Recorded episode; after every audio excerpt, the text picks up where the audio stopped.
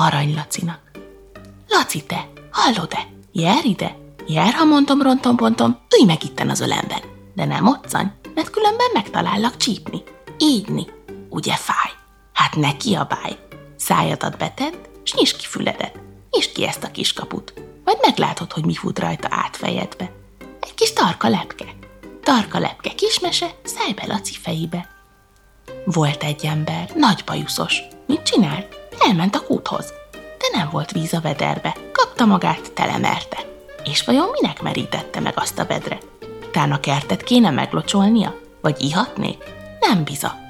Telt vederrel a kezében, a mezőre ballak szépen. Ott megállt és körülnézett. Elnye, vajon mit szemlélhet? Tán a fényes déli bábot, hisz olyat már sokat látott. Vagy a szomszéd falu tornyát, hisz azon meg nem sokat lát. Vagy tán azt az embert, ki amott a kendert áztatóba hordja? Arra sincsen gondja. Mire van hát, ebugattát?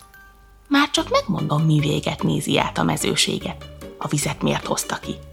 Ürgét akar önteni.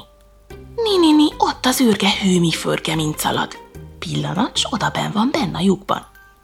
A mi emberünk serest, oda nyargal egyenest a lyuk mellé, s beleönti a vedervizet. Torkig tele lett. A szegény kis űrge egy darabig tűrte, hanem aztán csak kimászott, még az inge is átázott. A lyuk száján nyakon csípték, nyakon csípték, hazavitték, s mostan itt van karjaimban. Mert te fürge, pajkos űrge, te vagy, Laci, te bizony.